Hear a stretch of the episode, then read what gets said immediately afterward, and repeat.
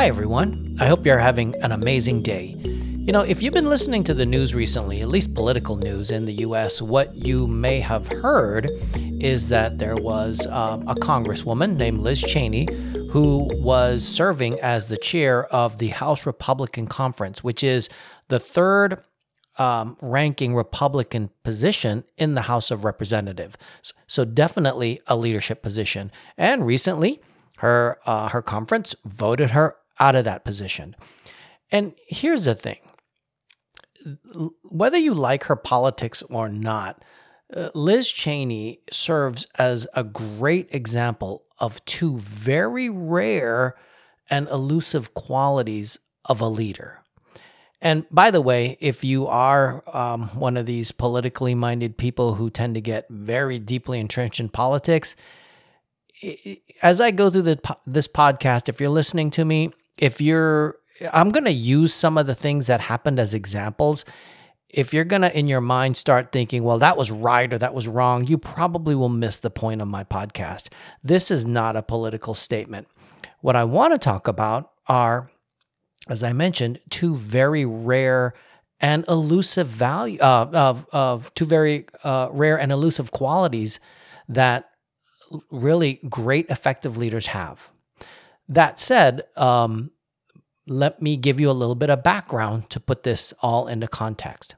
So, as I mentioned before, Liz Cheney uh, is uh, she's a congresswoman from Wyoming, and she serves in the US House of Representatives. She was really just elected in 2016.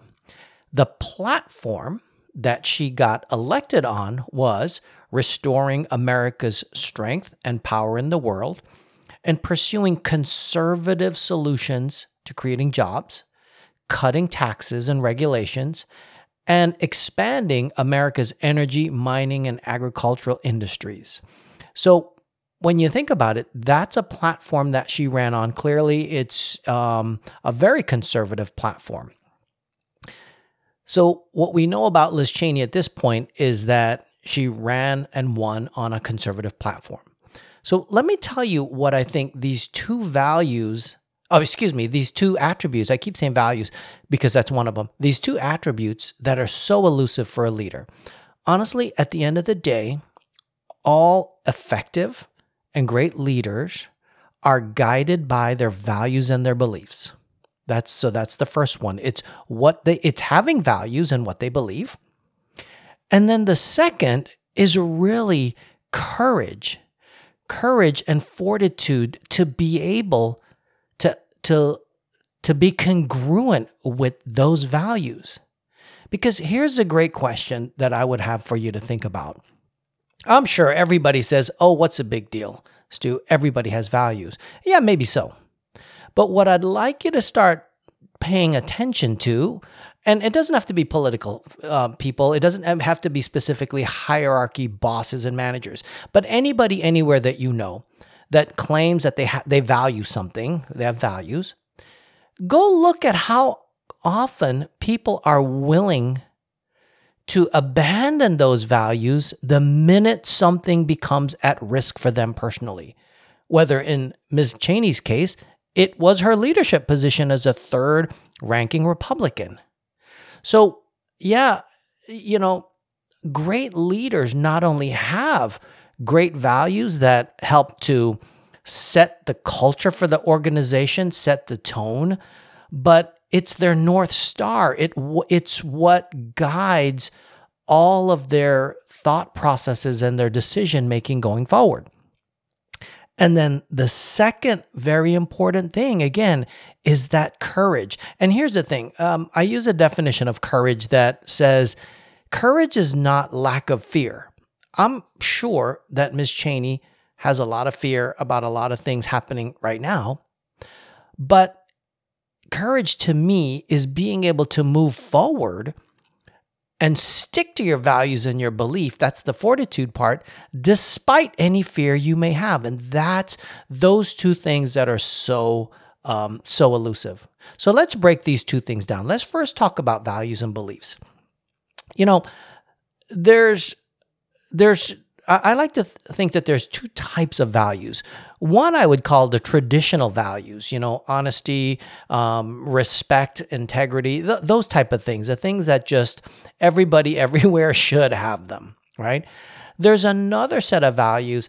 I just tend to call them operational values. These are kind of the things that Ms. Cheney ran her um, her campaign on to get to the to um, House of Representatives in 2016. Those were conservative values. these are operational things like um, pursuing conservative solutions to create jobs, cutting taxes, regulation, uh, cutting taxes and regulations, expanding America's energy and mining and agricultural industries, right? These are, I call these operational values. And here's the thing about operational values to me, they are just ways things can be accomplished. Now, clearly, on the opposite end of the spectrum, liberals will have very different operational values. It could very well be completely the opposite of all of these things. Don't cut taxes, but increase taxes. Don't cut regulation, but increase re- regulation. So, it, you know, I'm not going to sit here and get into a debate about which set of operational values are right, conservatives or liberals. That's, you know, that's for each person to decide. But what's more telling are these traditional values.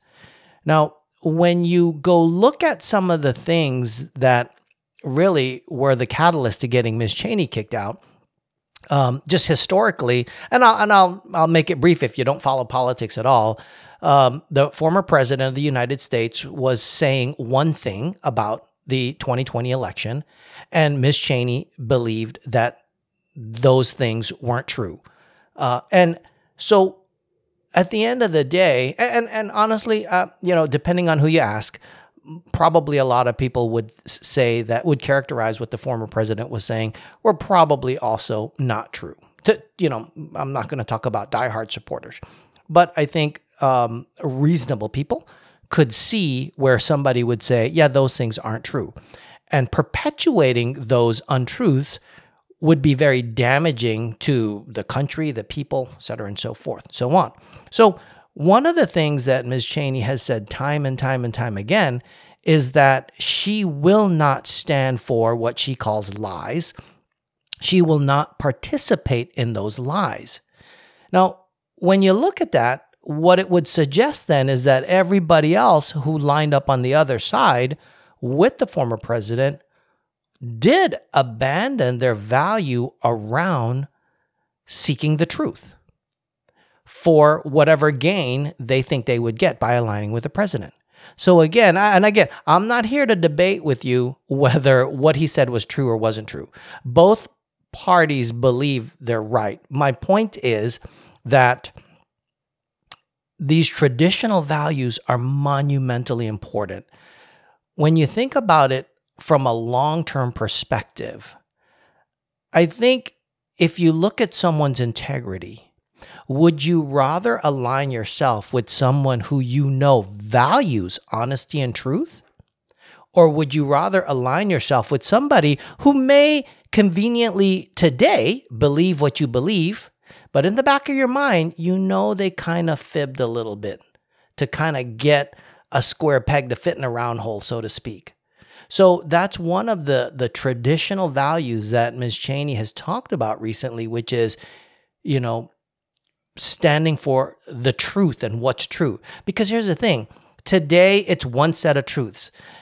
Five years, 10 years, 20 years from now, you want people to, to, to operate from a basis of truth. So that's one. The second thing that I think, another traditional value that I think that it's it's a very strong value is valuing the rule of law. And this country was founded and established and uh, all of uh, you know anybody who loves this country will tell you that they love and respect this notion of rule of law. And again, the Constitution of the United States is the supreme law of the land. So therefore, if you truly love this country, if you true and by the way, every member of Congress took an oath to support and defend not the country, not the not the land borders that we call the United States.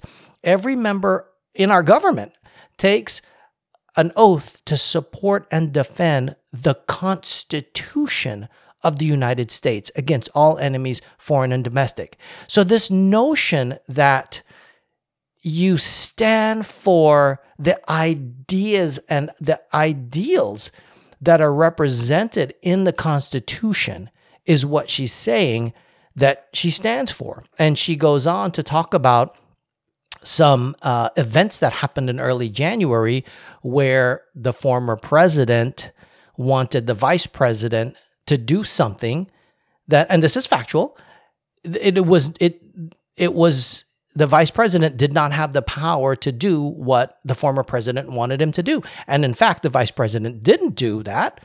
And, and history will show that he is now not aligned with the president. So again, you have people that have very strong values and people that are willing to, to stand by those values regardless of personal loss. So, because of basically these two things, Ms. Cheney holding to her guns about, uh, no pun intended there, because she is a conservative, she does also believe in the Second Amendment. Um, you know, holding to her beliefs, her values, and her beliefs about speaking the truth and operating under rule of law, this is what lost her the third ranking Republican position in the House of Representatives. She lost it and she knew she was going to lose it. And here's the thing she didn't, eh, the morning that she lost it, she didn't even try to debate it because I am sure she felt very comfortable that she stood for truth and rule of law. And that was the right thing to do. So it, when you go through and you look at leaders, and, and, and leaders, again, I've said in this podcast before, leaders aren't just people, managers and directors and VPs in corporations. You have leaders at every level of the organization. How many people do you know in a leadership position even has a value that's clearly stated? Look, whether you agree with her operational values or not, or even her traditional values for that matter. I guess some people don't care about truth telling or, or whatever. But whether you agree with them or not, one thing is very, very clear. What she stands for is very clear. And that's my point that I'm trying to make in this podcast. I'm not trying to get you guys to align with Liz Cheney. What I'm trying to communicate is that the, the, the need to have values and the need to have the fortitude and the courage to stand by those when things get tough. That's what I'm trying to say is so important. And with Ms. Cheney, you know what her values are. They're all conservative values. It's about pursuing America's strength and power in the world. She believes in a strong military, right? You don't have to agree with that, but at least you know where she, what she stands for. Pursuing conservative solutions to creating jobs, cutting taxes and regulations, expanding America's energy, mining, and agricultural industries. You know that's what she stands for. Again, not asking you to agree or disagree, but at least you know what she stands for. She stands for the truth and she stands for rule of law. So that's one thing you have to have as a leader. It's clear values that everybody understands because these are the North Star for the organization. If you want to align with her, at least you know what she stands for. Now, the second thing that she stands for is beautiful because it shows she will continue to be congruent with those values. And that is this courage she has to hold to these values despite the risk to her, the loss to her of losing her very important leadership position as the House Republican Conference chair, which is the third highest Republican position in the House of Representatives. So, what you know about this person at this point is no matter what happens, when the tough, when going gets tough, you know she will stand up to what she believes is the truth and she will be congruent to her values, her conservative values. So that's really the message today, guys. Again, I just used that as an example because it's one of the very few examples today where you can see a leader take a personal loss because they're standing by their values. It, it, it's it, go look around. Go start looking around at people in your organization or people that you come in contact with. How many people do you really even understand what they stand for, what their values are? And if you do find out what those values are, how many people do you know truly stick with their values when something personal becomes at stake? So that's really the message for this podcast, guys. Um, what you can learn from Liz Cheney as a leader is to have clear values and beliefs that are going to guide your thought processes and your decisions, and then have the courage and the fortitude to stick with those values and beliefs. Nobody can take that away from you. I hope you enjoyed this chat. If you did, please subscribe. And if you know someone else who may like these types of chats, please share the podcast with them as well. Thanks for listening.